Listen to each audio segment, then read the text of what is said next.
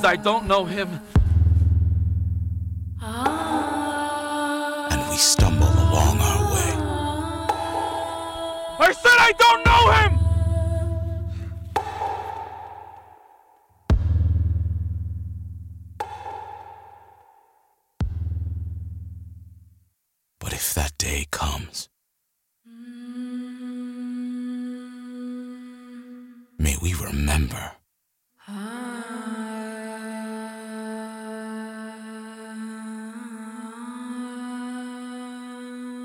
has been found.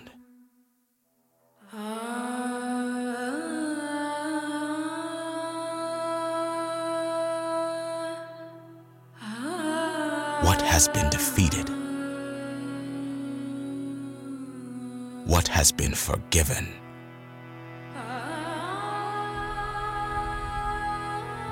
What was once dead has new life. what was once old has been made new. What was once finite has been made eternal. May we remember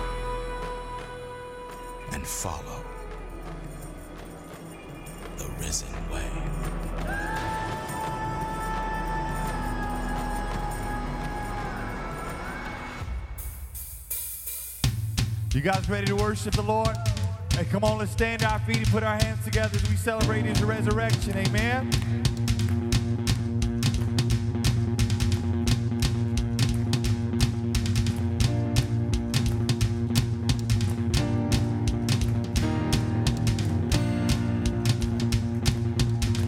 Ask your people, we won't be silent.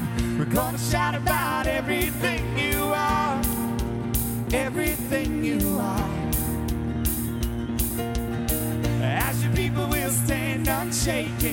matter what the world could ever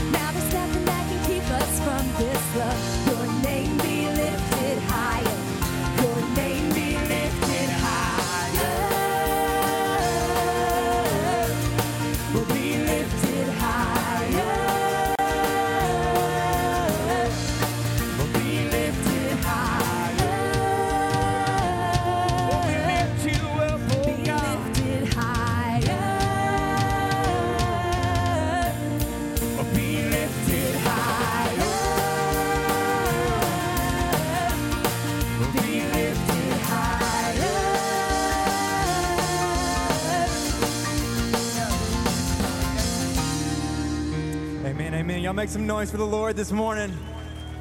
Amen. How many people are excited to be in the house of the Lord? Amen. We are excited that you're here. I want to read a quick scripture to you. It's found in Acts chapter 2, verse 22, and it says, Fellow Israelites, listen to this.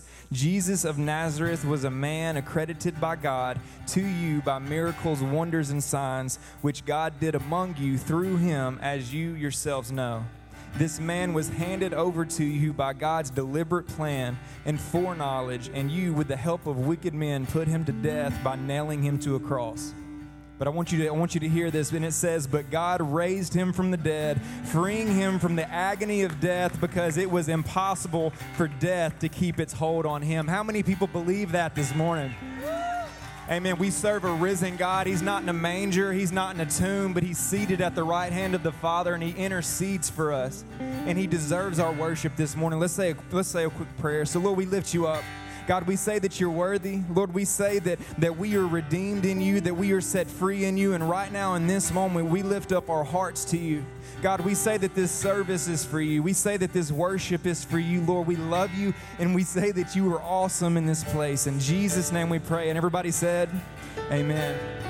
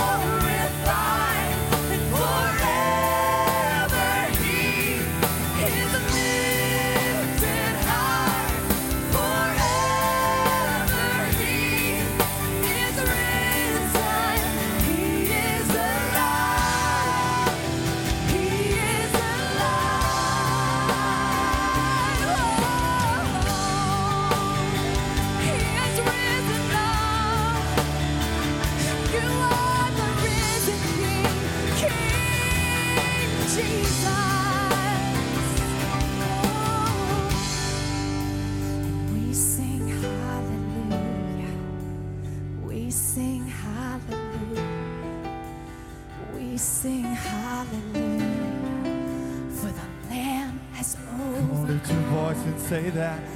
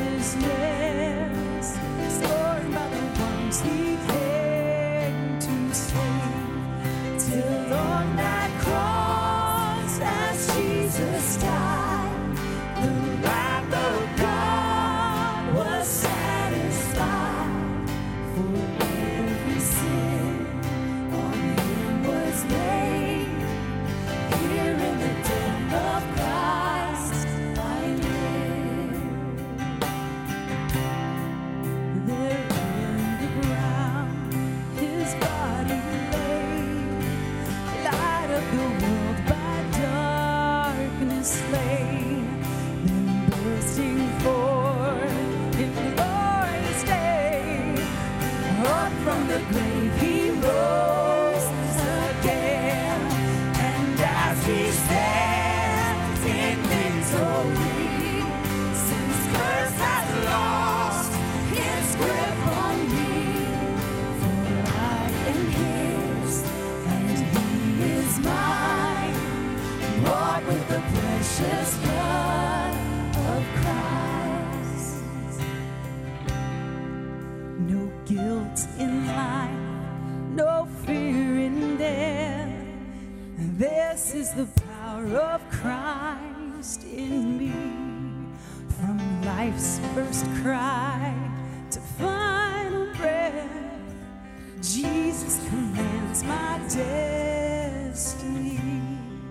and no power of hell, no scheme of man can never pluck me from his hand till he returns or calls me home.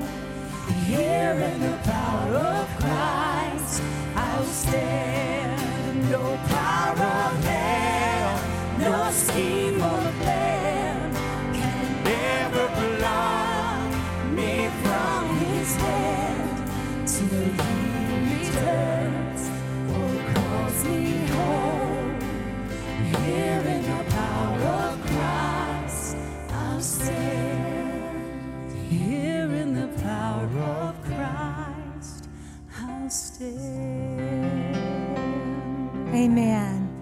Amen. Thank you, Lord. Thank you that by the power of the cross, we have resurrection life. I want to welcome you today. And we're going to, in the middle of our worship time, have a prayer time for anything that you need prayer for. We're going to call up our prayer team. And if you would like to have prayer for healing in your body, prayer for your family, your marriage, for your finances, whatever it is, we invite you forward. But I especially want to talk to some of you that are here today. I was reminded of the scripture this weekend about the disciples on Sunday morning, Easter Sunday morning, Resurrection Sunday morning.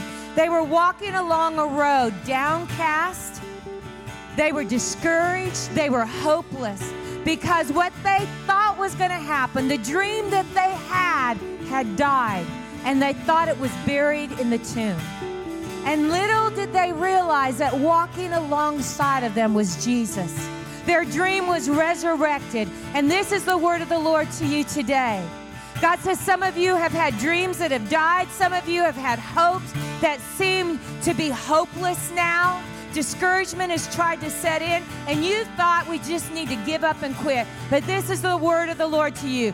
Jesus is resurrected. He is walking right along beside you, and today He wants to give you hope that He can breathe life into hopeless situations. So, our prayer team is down here at the front. Whatever you have need of, we'd like to pray with you.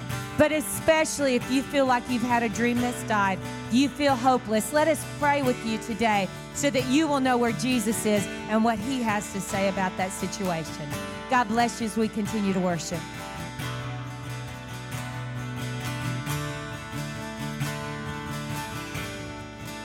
Oh, how I need your grace more than my words can say. Jesus, I come. Jesus, I come. In all my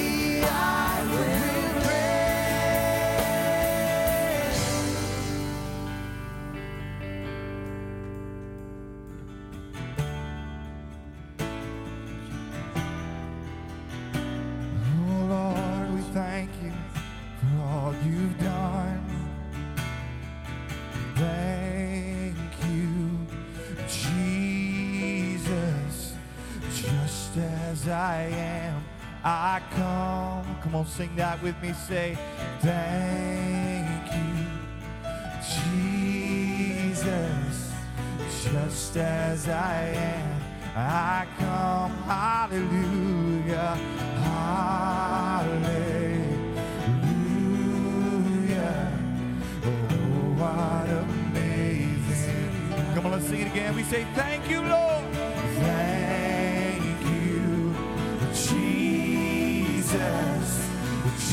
as I am.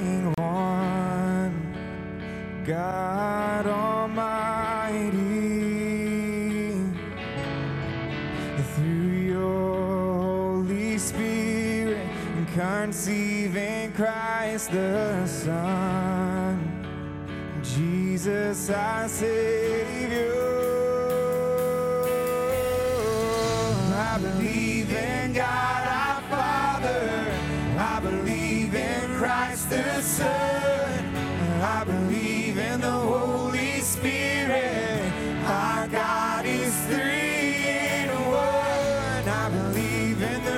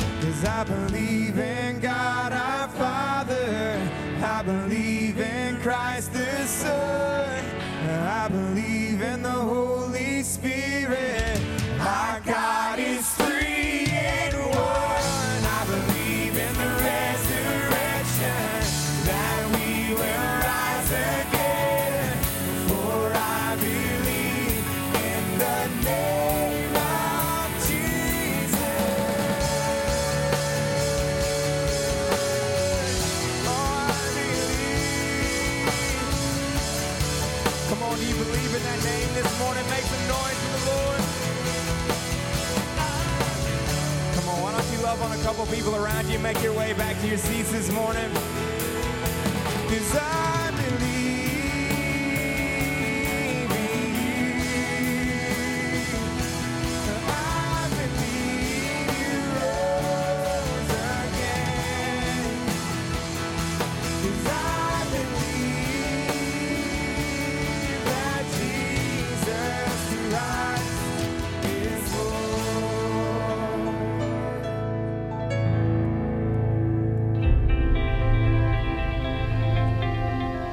Welcome to Church on the Rock. We're so happy you're here worshiping with us today.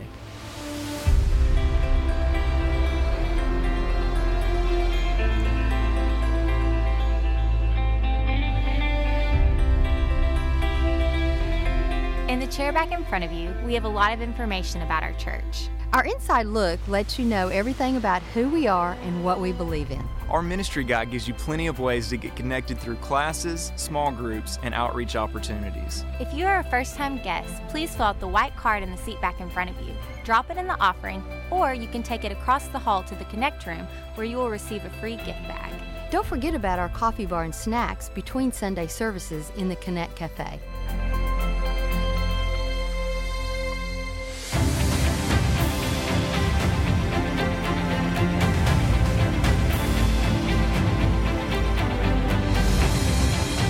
So glad you're here, and we hope you know that there's always a place for you at Church on the Rock.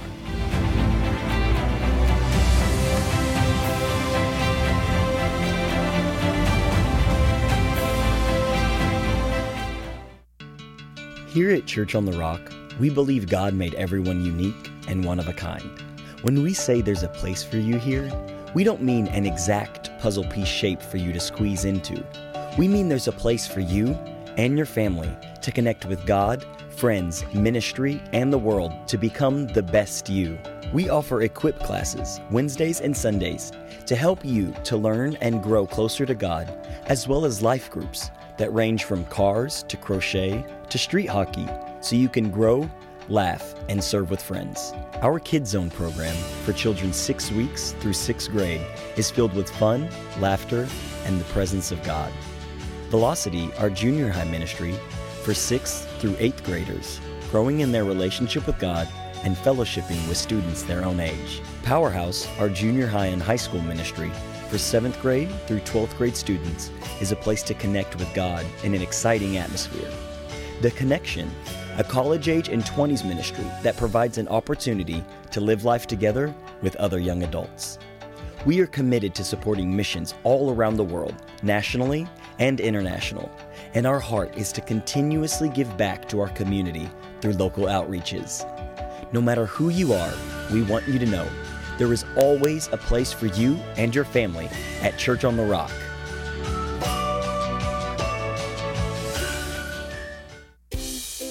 Wednesday All Family Night is this Wednesday, March 30th. We won't be having small groups or classes, but we have a free hamburger meal from 5:15 to 6:15, testimonies, baptisms, and kids giveaways. Join your church family as we celebrate a great Easter weekend.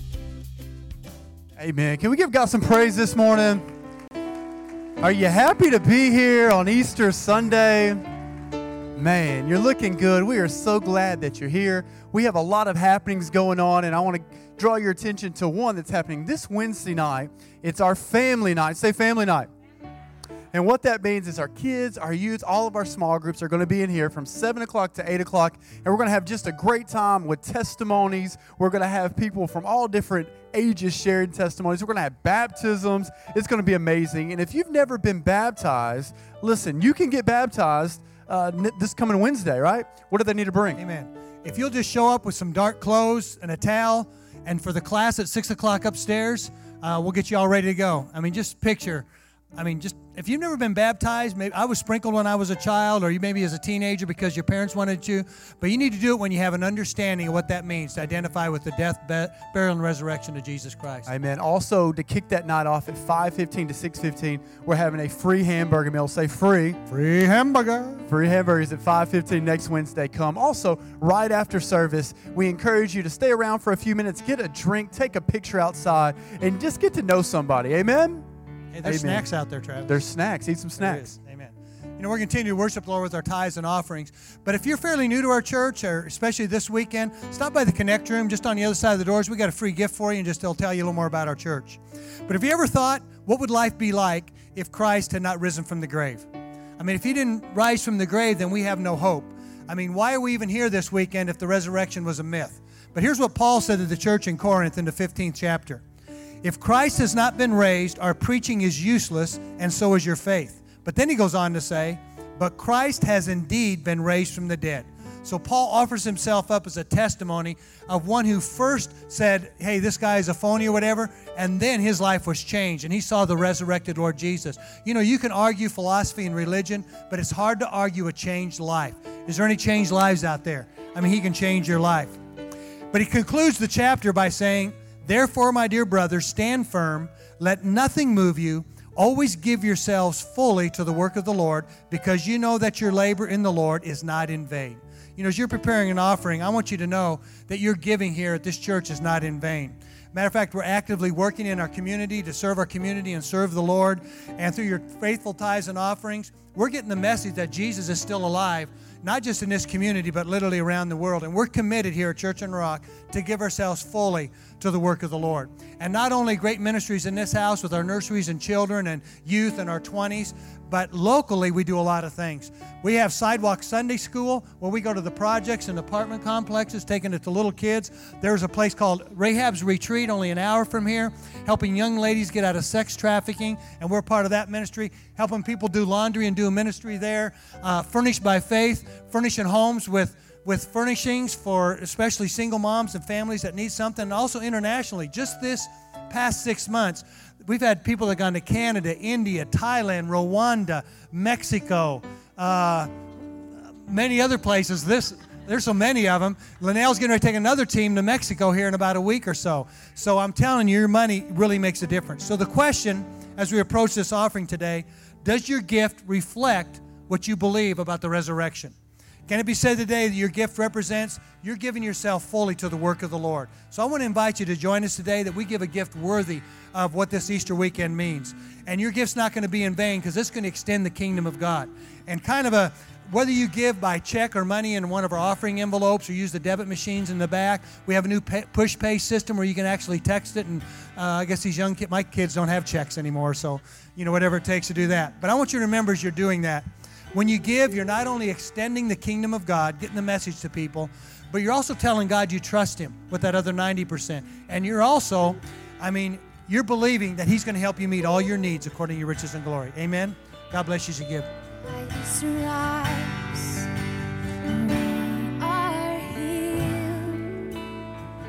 By His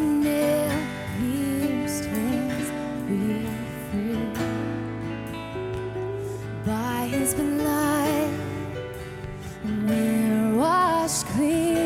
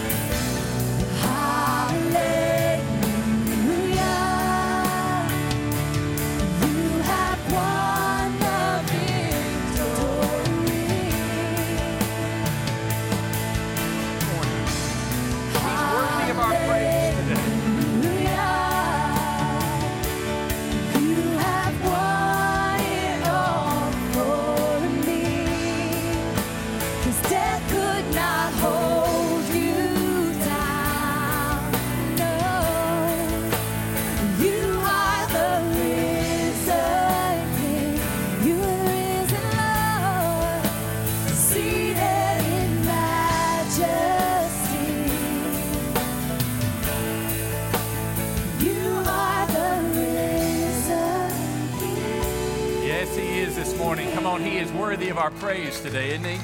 The Lord Jesus Christ. We celebrated Him this morning, but could we just take a minute to just thank God for His goodness to us? I take so much for granted in my life. I, I, take for granted there's food in my cabinet. I take for granted I can jump out of bed in the morning. How, how many know God is a good God? And all good things flow from His hand. Could we just take just a minute and say, Thank you, Lord? And we'll just close your eyes and reach out to heaven and just say, Lord, thank you. Thank you for being kind to me. Thank you, Lord, for loving me. Thank you for never turning your back on me. Thank you for not throwing me away. Thank you for giving me hope on life's darkest days. And I just give you the right, Lord, to come and just take my life in a fresh way. Lord, I want to be like a child again, and you're my daddy.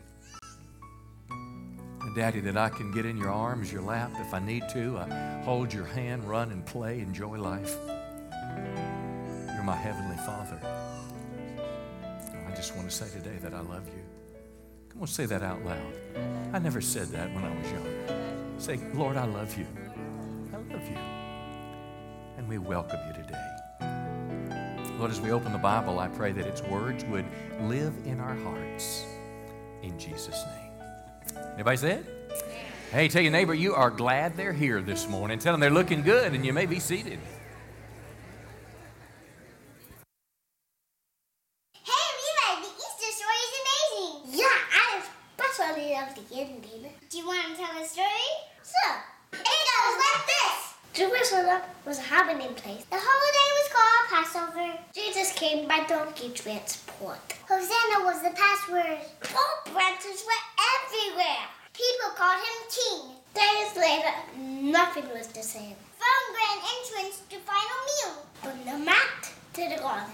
For just 37 coins.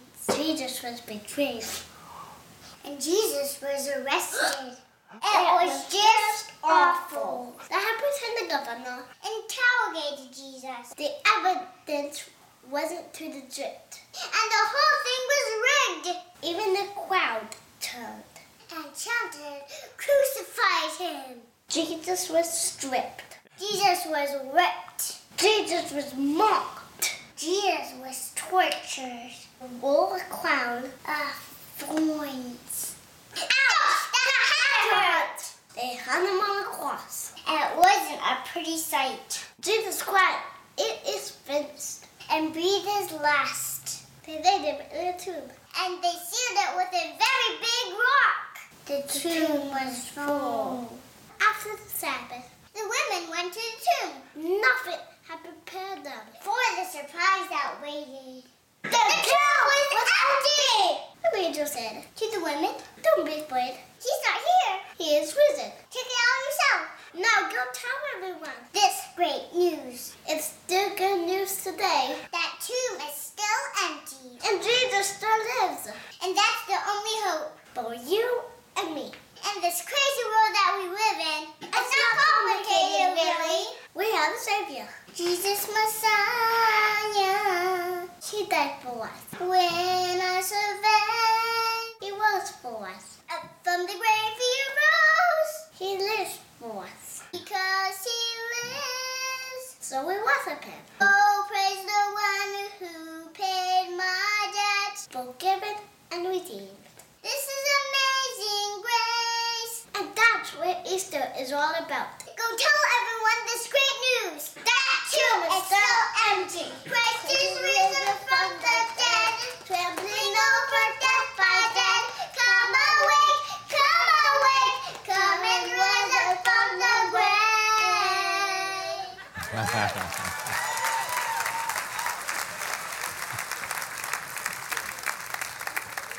I think those kids know Easter's about more than uh, eggs and rabbits. I mean, they're celebrating the Lord Jesus. Well, this morning we're going to start a brand new series called Heroes. And we're going to be doing this probably about six weeks. And each week we're going to be sharing a, a, a, person in the scripture, someone that can be an example to us, a role model, someone that can show us how to live life as we tackle daily problems. But uh, there's heroes. I mean, everybody's got heroes. I mean, listen, if it's seconds to go in the game, you know, you're in trouble, your team needs to score, you get Peyton Manning on the field, you know, and he scores the touchdown. I mean, if you're uh, the nation of Scotland and, and uh, uh, the oppression of England is upon you, how many know you need Mel Gibson and Braveheart to arise to rescue you? You know, if you're, if you're looking for a, a, a role model of compassion, how many know there's no better than Mother Teresa of Calcutta? Uh, when I was a boy, I had heroes as, as a kid. I can remember when I was probably about 10 years of age. Uh, how many know most 10 year olds don't like to get out of bed in, on, on school days? My tummy hurts today. My headache hurts today. Well, I can remember though, on Saturday mornings at 6 o'clock, my hero Superman came on television. And he was the old Superman, the black and white version, and he would leap over tall buildings with a single bound. And after Superman, Tarzan came on, and he would fly through the jungle and he would take on animals. Thursday night, it was Daniel Boone, and Daniel Boone was the one who conquered the wilderness. Well, guess what? In football season, it was Joe Namath, and Joe could throw the ball, and Brooks Robinson could catch it at third and throw the double play. Now, they were childhood heroes, but when I was 19, I was born again, and I found a new hero. His name is Jesus, and Jesus is my superhero. And I want to dedicate this morning, this weekend that we celebrate the resurrection of Christ, to talking about our superhero. How about that this morning? Let's look in our Bibles. John chapter 21 is where we're going to begin. John's gospel, the last verse of the gospel. It's a very interesting verse. And he says this Jesus uh, also did many other things. Obviously, the book of John, John was written by Jesus' best friend, John the Beloved, wrote the book of Revelation. He was very close to Christ. And he wrote 21 chapters about what Christ did, what he said. But then he said this He said, Jesus did many other things. And if they were all written down, I suppose the whole world could not contain the books that would be written. Now, that's an incredible statement. Granted, it's an exaggeration, it's a hyperbola, it's a, it's, a, it's a picture that Christ did and said so many things, affected so many people's lives that it would be impossible for every library to hold the books. Let me give you some facts that, that, that can't be denied. And I really want to encourage you if you're skeptical about the claims of Christianity. You know, when I was young, I'm 58. When I was a boy, I can remember that in elementary school, the, the, uh, uh, the principal would read from the Bible every morning. I can remember when John F. Kennedy was assassinated. We were, I was in the first grade, it was nap time, and he came on the air and we prayed. Now, as you compare American culture today, 50 years ago, it just seems like it was a better place to live. There was something about America when America upheld uh, the God of the Bible, when America upheld the, the morals, the teachings, when, when America that was founded on the principles of the Bible. But we've lost that. And if you're younger than me, you've been raised in a world that is, would, is deliberately causing you to question the claims of Christ. Many would say he was just a good man. He, you know, he was just uh, someone that deceived the people. But think about these things about Christ. Today, there are 2.3 billion followers of Jesus. That's one in three people around the world. They've never met him, but all of them say they know him. How can that be? The Jesus film, a documentary of his life, was, has been seen by 3 billion people and here's the biggest one if I was not a believer a follower of Christ, I would, I would get a good book on Christian apologetics and I would, I would read about the prophecies that were written six, seven hundred years or more before his birth and predicted the details of his life. Predicted that Judas would betray him for 30 pieces of silver. Predicted that he would be crucified or hanged on a pole or a cross and that was before there was even a Roman Empire and crucifixion was even put in place. That captures the intellect. That captures our mind. It makes us deal with it. The Guinness Book of World Records says the Bible, which is the story of Jesus, it is the best selling book year after year, and there's a reason for that. As Jesus is mentioned on more websites than any other person, some of the biggest charities in the world are inspired by him, and our calendar is divided by his birth BC, AD before Christ in the year of our Lord. There's something about him. But if that's not enough, I went to the gods of Google. I mean, we just assume Google's right. And I asked Google, I said, Who is the most important person who ever lived? And the first day I asked that question, it came up and it said they quoted a data driven article by Time magazine. And guess who they said was the most important person in world history? You know it. Come on, say it out loud Jesus Christ.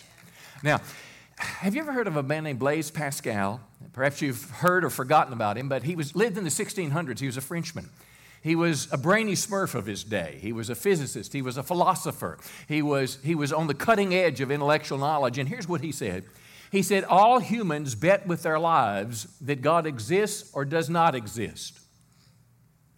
Every person is making a calculated wager with their eternal soul based on whether I believe there is a God, does he exist? And listen, is Jesus that God in flesh? And did Jesus do what he said he would do? But Blaise Pascal said a rational person should seek to believe in God because of the possibility of eternity in heaven or in hell.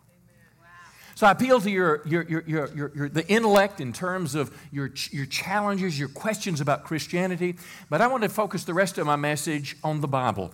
I want to focus on what I'm going to consider or call the three most important things. The most important thing that Jesus did, the most important thing he said, and thirdly, the most important promise he made to you and I. Let's start with Mark 8, uh, 8 verse 29. The most important thing Jesus did and I suggest to you, it is that he was crucified and that he rose from the dead. Now, we've probably said that 20 times in service today, but what does that mean? Let's explore it.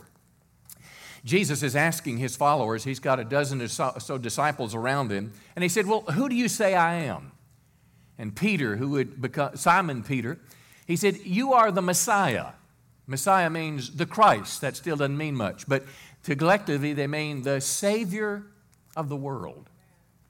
Now, when the Bible says Jesus is our Savior, it implies that we're in trouble. How many know if you've ever been drowning? One of my kids was drowning in a pool one time, and mom, uh, clothes and everything, jumped right in and got him out of the water. They were drowning. They needed a Savior. But the Bible says it's not a select few that He died for, He died for everyone. Jesus died for the best among us, and He died for the worst among us. He died for every person that's serving life in the penitentiary. He died for the, the, the, the, most innocent child. Jesus died because all of us have been stained by something that doesn't wash off with soap. It's the stain of sin. Jesus began to teach them that he, a name for him, was the Son of Man because he was born of Mary. He said he's got to suffer. Now he's talking about his life.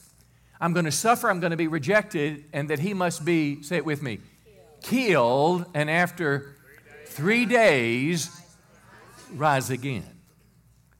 I've been to a lot of funerals. I've been in Christian ministry 35 years.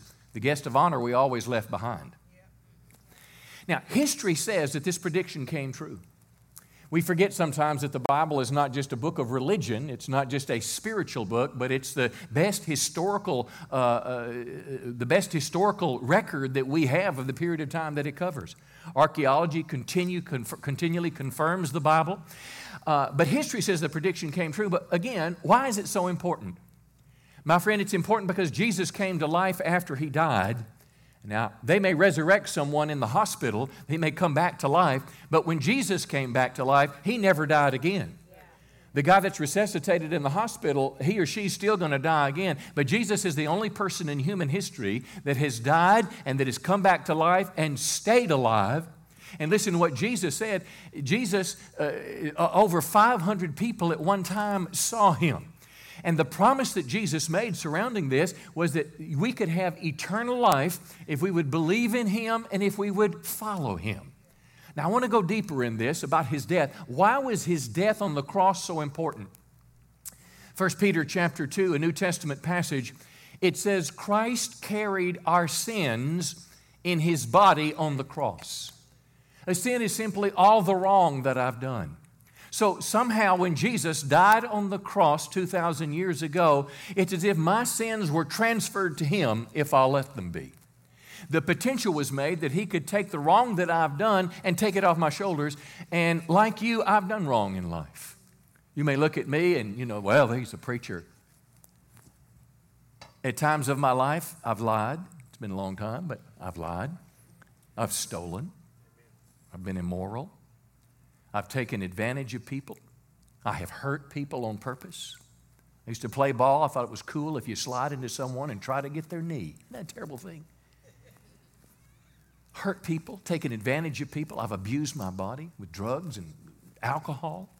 I've, I, I'm a sinner and I need a Savior.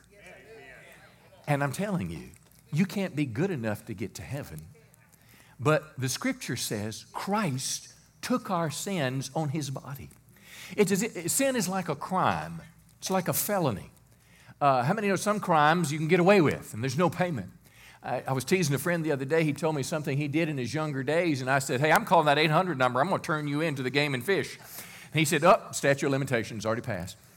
But guess what? If you commit murder, That'll stay with you the rest of your life. That's the way that sin is. Scripture says in Romans 6 the payment for sin is, is death, it is a separation from God. Uh, uh, uh, sin is why people will go to hell on Judgment Day. And the worst news of all is all of us are guilty. The Bible says in Psalm 51 I was born a sinner. Yet the moment my mother conceived me, and how many know as a, as a sinner I need forgiveness? Let me relate it this way. Let's say you, you build your dream house. I mean, it is perfect. Uh, I don't. It, maybe it's on the ocean. It's in the woods. Uh, uh, my dream house on one side would have would have uh, turkey hunting, and the other side would have duck hunting, and the back would have a garden. But it's it's a perfect house. And I, you probably had to borrow money for this perfect house. But lo and behold, you didn't know that you would lose your job and your spouse would get disabled and you can't work. And the very company that thanked you for doing business with them now tells you they're about to take your house. You see, you've committed the crime of not paying for your mortgage, and the penalty is going to be you're going to lose your house. And if you can imagine, like in the old days, the sheriff would come and he'd present the papers.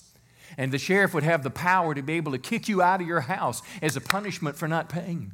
Imagine if the sheriff went to the door and you had to come to the door. You knew it was him, the siren went off. But lo and behold, the sheriff is standing there telling you, serving you with papers, telling you, you have to get out because of what you have done wrong. And Jesus Christ walks up. And Jesus said, How much does he owe? And the sheriff says, $89,362.19. And Jesus said, You want cash, check, or we take credit card for air miles? and Jesus writes a check. Come on now. He gives it to the sheriff, and the sheriff looks at me and says, Somebody just paid a debt that you owed because you couldn't afford to pay it. They just did it for you. Are you going to accept that payment? Well, yes, I am, Sheriff. Well, then you can stay in your house because somebody else has paid it in full. That is exactly what Jesus did for us. Because one day the debt we'll have to pay is on Judgment Day as we stand before God. Jesus made this statement. Jesus said in John 14, 6, I am the way and the truth and the life. Say it with me. The only way to the Father is through me. You say, well, that's exclusive, isn't it? I mean, all religions have a way to God. You take Islam, they've got the five pillars of faith that they practice. They make a journey to Mecca once in their life. They pray multiple times a day. They're supposed to help the poor and the needy. I mean, that's what they're supposed to do, but it's, it's based on works. Most religions are man's attempt to get to God. Christianity is responding to God's getting to us through the person of Jesus Christ. Jesus' death, he is, he is different because he dealt with sin in a way that was acceptable to God. You cannot do enough religious ritual or be a good enough person. How many know a sinner needs a Savior? We need forgiveness, and that's what Jesus came to do. You see, sin, whether you're good and a sinner or whether you're bad and sinning, how many know sin is like drowning in the water? Sooner or later, you're going to go under, and what you need is not somebody to throw you a big rock. If you're drowning, you need what? A life preserver. You need, remember the movie Titanic? You remember Jack and Rose? You know, you remember when it's time to jump off the ship, there's no lifeboats and there's one life jacket. And guess what? How many know if you're Rose, you need a jack to give you that life jacket? And then they're in the water and they're freezing and there's a piece of wood coming by but it won't hold both of them so jack makes rose come on he lets her get on the wood. He gives his life for hers. He dies and she lives in the story. That's what we need, and that's what Jesus did. Come on, for God so loved the world that he gave his only begotten Son, that whoever believes in him would not perish, but have everlasting life. The Bible says in John 15, there's no greater love than we could have uh, than to lay down your life for your friends. What does the resurrection mean to us? I'll tell you, my friend, the resurrection means this we can live after we die.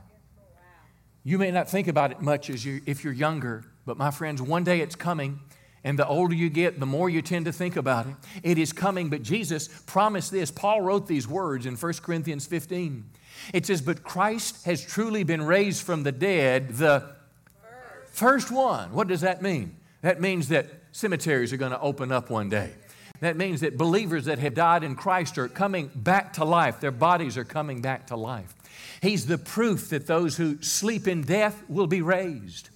In Adam, Adam and Eve, all of us die. That's where sin came into the world. That's where the bad things came into the world. But notice it says, in the same way, in Christ, all of us will be made alive again. And that's why when I go to a funeral, of a Christian that's been buried and the family is gathered around. We're properly weeping and sad, but when we leave, we don't say goodbye. We look behind with tears and say, I'll see you later because you're coming out of that grave. Come on, give him a big hand today. It's a promise you can't live without. Let me give you two more things and we'll close at 12:15. The most important thing Jesus said. The first was the most important he did. Now, the most important, he said, and listen to this, it's kind of a summary statement, but Jesus said, I want to make your life better. Now, hear this one. I want to make your life better. Here's what Jesus said in John 10 10. Jesus said, I came so that they might have life and have it abundantly. The Message Bible says that you might have real life, eternal life, more and better life than you ever dreamed of. That's why Jesus came. Now, that's not uh, uh, implying that everybody gets a brand new truck or a brand new, you know, uh, jet plane or anything like that. I mean, no, we don't live in a problem free world. But I want to tell you, life is better with Jesus. Jesus said, Listen, who else can tell you I'll never leave you, I'll always be with you? Jesus Christ can. You go in that surgery center and you leave your wife outside. Come on, it's just you alone on that table and people that do this every day for a living. But I'm telling you from experience, friend, you can draw closer to God because God is a friend that sticks closer than a brother. Jesus promised us He'd be with us always, even to the end of the age. He promised He'd take care of us. If you've just lost your job, if you've just gone bankrupt, when you collect yourself, you can look to heaven and you can say, Thank you, Lord, that you said if I'd seek first the kingdom of God and your righteousness, that you'd take care of me. What I want to tell you in this little section of the message is Christianity is not just for the sweet by and by. It's not just, hey, quick, let me get to God before I die. Christianity tells us that your life will be better today because of Christ. I'm telling you, you can have peace in this life no matter what storm you're going through. say, well, how do you know that? I lived this in a profound way three years ago when my wife was diagnosed with breast cancer. She's here today. She's doing great, cancer free. Now, listen. First 10 days of that experience, our life was a turmoil. It was a mess.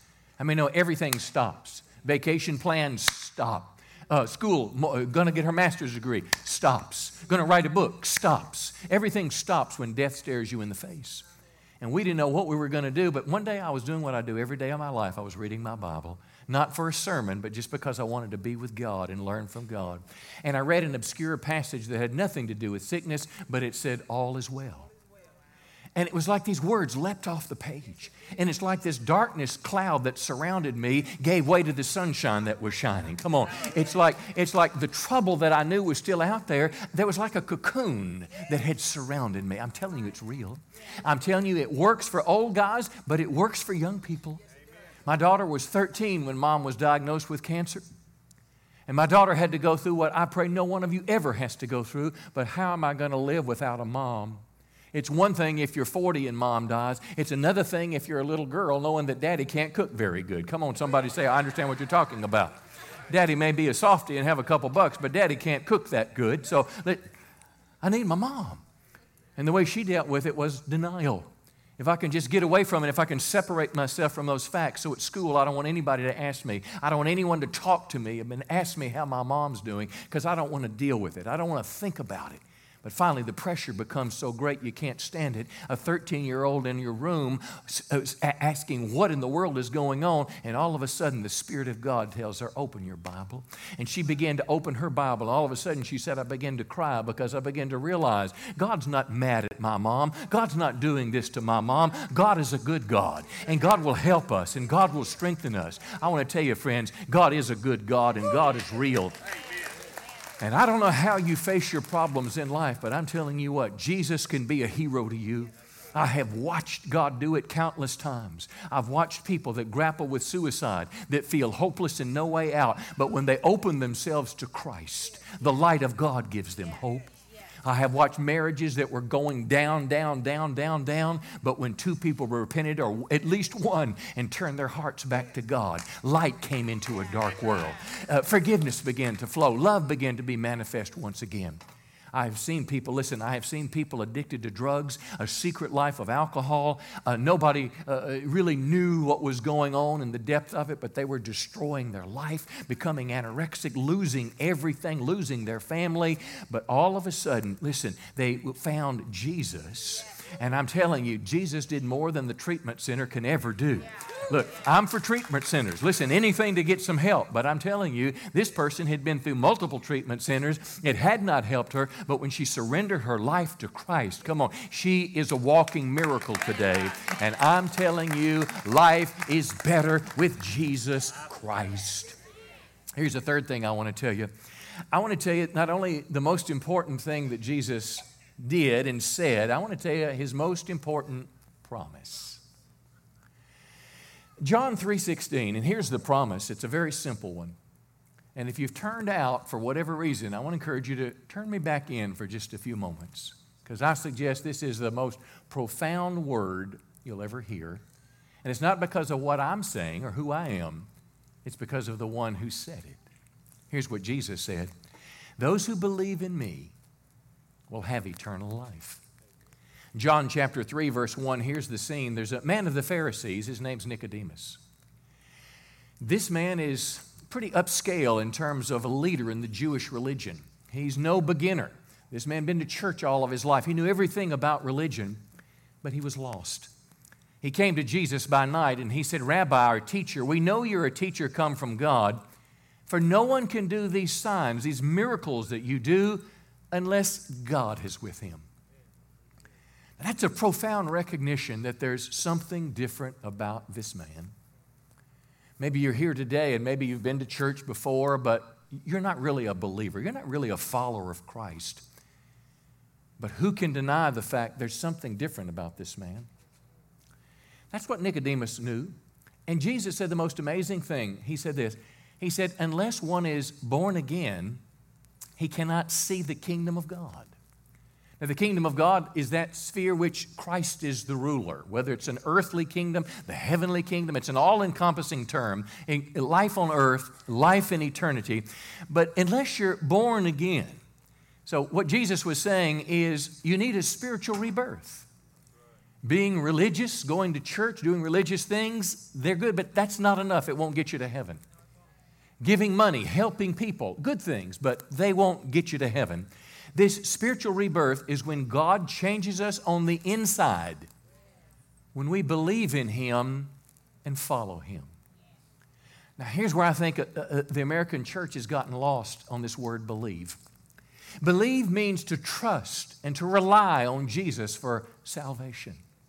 Now, this, let me give you an example. There's a picture I want to show you here. Uh, where are we? Picture, picture? Yeah.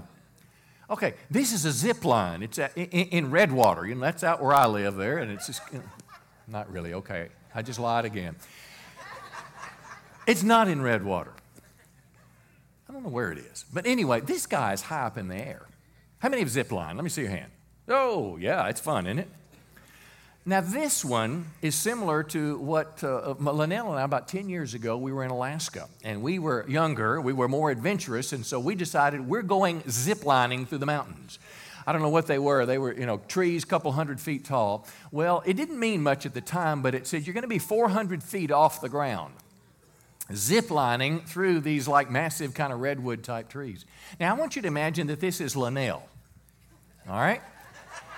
Now, Now, this is before we let go of her. She's kind of hanging on the edge, ready to launch out, and she's looking up, wondering, that guy that's making eight bucks an hour, he's the one that's checking that cable, and he probably is drinking beer between, you know, people that ride. I wonder if that pulley is going to hold me. I wonder if I can believe that I'm going to be safe. I wonder if I get off the platform, if I'm going to fall to the ground or if I'm going to make it. I wonder if this second harness will hold me. Now, my wife is from California. I was pretty excited. It was about six of us, and we were kind of in a group. And if you can imagine, it's this huge valley. And what we did is we walked uh, uh, by almost like a little suspension bridge to the top of this first tree, and there's a platform built around the tree. So now you're 200 feet off the ground, and at the bottom of the valley is another couple hundred feet. You're up in the air, and I noticed my wife getting closer to the tree. Now, mind you, they, the guide had told us this is safe. We've never had an accident. Uh, the harnesses are regularly checked. Uh, it, it, you know, it's got a braking mechanism on it. You've got a backup cord, but she's constantly saying, I don't know if I believe that or not. Because here's the truth believing demands action. You see, and when you're holding on to the tree, you may say, Yeah, I believe that that'll hold me. I believe it'll hold me up, but it's also 400 feet down to the bottom, and I just don't know. And I think this is where many people that have said they believe in Christ are. Because they went ziplining, but they've never got off the platform to follow Christ. And it's not just because we're afraid we're going to fall, but there's something back in our old life that we want to hold on to. I'm going to tell you, you can't hold on to the tree and hold on to Christ because Christ wants to take you somewhere. You have to be willing to let go of your past. You have to be willing to let go of the sin that's so enjoyable in life and whatever the case may be and begin to follow Him. Because, my friend, in the New Testament, believing was synonymous with following. Now, I was raised in church, probably like many of you. I'm grateful for it, little country Methodist church. I went to church, but how many know going to church doesn't make you a Christian? I had it in my head, but I never got it in my heart. And I'd like to take this last moment in this message this morning and offer a prayer for you. If you're here today and say, Pastor, I'd like to put my trust in Christ for salvation. I today want to become a believer. I want to begin to follow Christ as my Lord and Savior. Perhaps you're here today and, and, and you'll say, You know, I, I know it up here, but I've never let go of the tree. I'm not living the life. But here on Easter Sunday, I'm ready to commit my life afresh to follow Christ. See, we've heard some amazing things this morning. We've heard that the most important thing that Jesus did was he died on a cross. Stay with me now. He died on a cross for you, and he died on a cross for me because he loves us. The second thing we learned this morning, what Jesus said, is your life will be better if you follow Christ. Not just your eternal soul, but right here and right now, life will be better if you follow Christ. We also learn the most important promise for God so loved the world that he gave his only begotten Son, that whosoever would believe in him would not perish, but have everlasting life. And I wonder if you're here today, say, Pastor, I want to become a believer today. I'm ready to let go of that tree. I hadn't been following Christ. My life with God is not where it needs to be, but I'm ready to make a step for Christ today, and I want you to pray for me. If that's you this morning, just slip up your hand real quickly with all boldness, and we'll pray for you today. Say, Pray for me, Pastor. God bless you, friend, over here. And, and God bless you, and God bless you, and God bless you too. God bless you, and God bless you. Come on. God bless you. Making a step to Christ. You're not joining the church. I'm simply giving you a chance to stand for Jesus today. God bless you too, dear. Someone else say, Pray for me. I'm making a step to Christ today. I want to believe in Jesus today. I'm going to give him my life. Someone else say, Pray for me this morning. God bless you too, dear. God bless you too. You say, Well, what are we doing right now? We're giving people that are holding on to the tree a chance to let go and take the greatest ride of their life with Jesus Christ. Somebody else say, Pray for me. I, I want to get in on this. I want to get in on your prayer. God bless you too, pal. God bless you too. And God bless you too, buddy. Somebody else. I'm not following God. I'm not where I need to be, but I want to be I want to get there. Let's do this. I want you to stand to your feet. And all you that lifted your hand, I want to encourage you just step out of your chair and come up here and let us pray with you right now. Come on, give them a big hand. All those that lifted their hand, come on up here right now. Bring someone with you if you want to. I'm making a step to Christ today, Pastor. Come on. You that lifted your hand, come on up, let us pray for you. Whether you lifted it or not, you're wanting to make a commitment of your life to Christ. Come on up a little closer here. We're going to pray for you this morning. You say, I'm going to give you my last scripture. Because here's what I know right now I've been where you are. I've been someone that felt in my heart that I want to go down to that altar. But I also had in my heart something pulling me back. Well, can, my friend, what is it that's pulling you forwards? That's the Holy Spirit. That's God encouraging you to make the step to believe in Christ. Can I tell you, it's the devil himself that will want, like to keep you away. Jesus loves you, friend. He loves you, but you've got to make a step for him. If you deny me before men, I'll deny you. But if you confess me before men, that's what we're doing right now.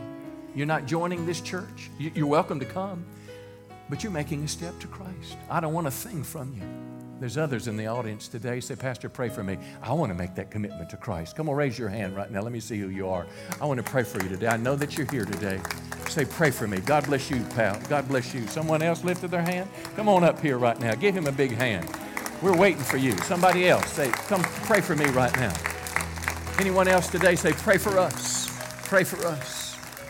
Let's all do this together. Can I say this to you? What you're doing right now is the greatest step you've ever made in your life. I was 19 years old. I'd been to church in my life, but you know what? Something was missing. I was going to college. I was on a scholarship. I had a new car. You know, I was a guy that always had beer in the trunk. I mean, you know, I, I had a lot of friends, but it, it didn't make me happy. I, I, when I was by myself and alone, I realized something's missing, and I didn't have a relationship with God. And a Gideon, I met a Gideon when I joined the Navy, and that Gideon told me, he said, if you would receive Christ as your Savior, if you'd give Jesus a chance, if you'd begin to follow Him, if you'd begin to read your Bible and pray and genuinely ask God to change your life, He'd give you the kind of life that you're searching for. And can I tell you, that was on August 15th, 1976. And, it, and I'm telling you, it's real and it works. And it's my honor to be praying for you right now. Let's all bow our heads, and I want everyone in the room just to say this prayer out loud. Did you say this? You say, Jesus, thank you for loving me? I acknowledge today that I've sinned before God. I ask you to forgive me. Wash my sins away. Take my shame, take my guilt, and give me a brand new heart. Jesus, I give you my life. I ask you to come into my life and be my Lord and Savior. Make me brand new and give me the life that you want me to have. In Jesus' name, amen. Amen. Come on, give him a big hand. We're really, really, really proud of you right now. It's not the prayer, it's not the words, it's the attitude of your heart. And if you made this step to Christ, I promise you, Jesus will do for you what He's done for hundreds of people that have been here this weekend. Pastor Mike, we want to give you something that's going to help you because, listen, this is a start to Christianity, it's not an end. We want to give you a book that'll kind of teach you some steps about reading the Bible, about prayer, and, and other things about living the Christian life. So if you'll just go with Pastor Mike right now, just go ahead and follow him. Won't take but just a second. Come on, give him one last big hand. And Pastor's our associate pastor here. Hey, this was a great day today, wasn't it? Listen, the way we're going to close our service, we're going to close with a song. But before you check out, I mean, I sure hope that you'll come Wednesday night to our family service, get a free burger and all. But, but look at me just one second before you go. Just one second, stay with me just a second. As they, in just a minute, before they sing this song, I'm going to ask you to do something. Because I have this suspicion that there's still probably three or four people here that are like me, believe it or not, and shy.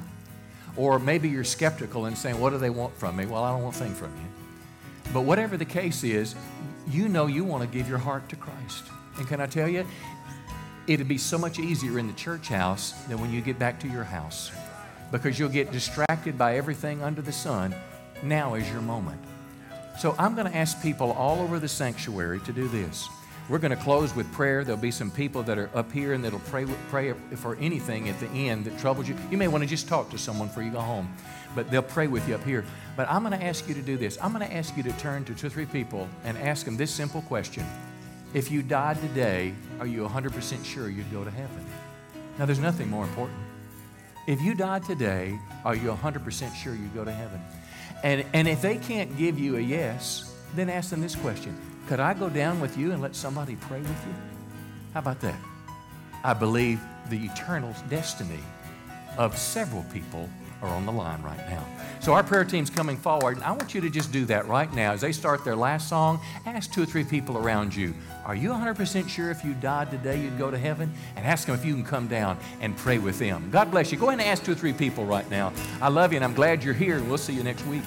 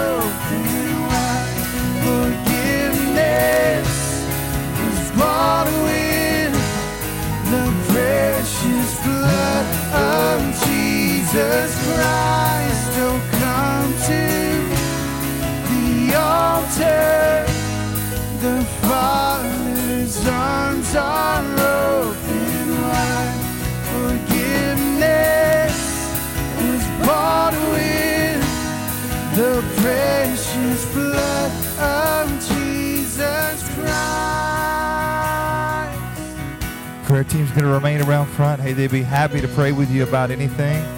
If you're a first time guest, make sure to stop by the uh, Connect room and they'd love to meet you and talk with you and they have a free gift for you.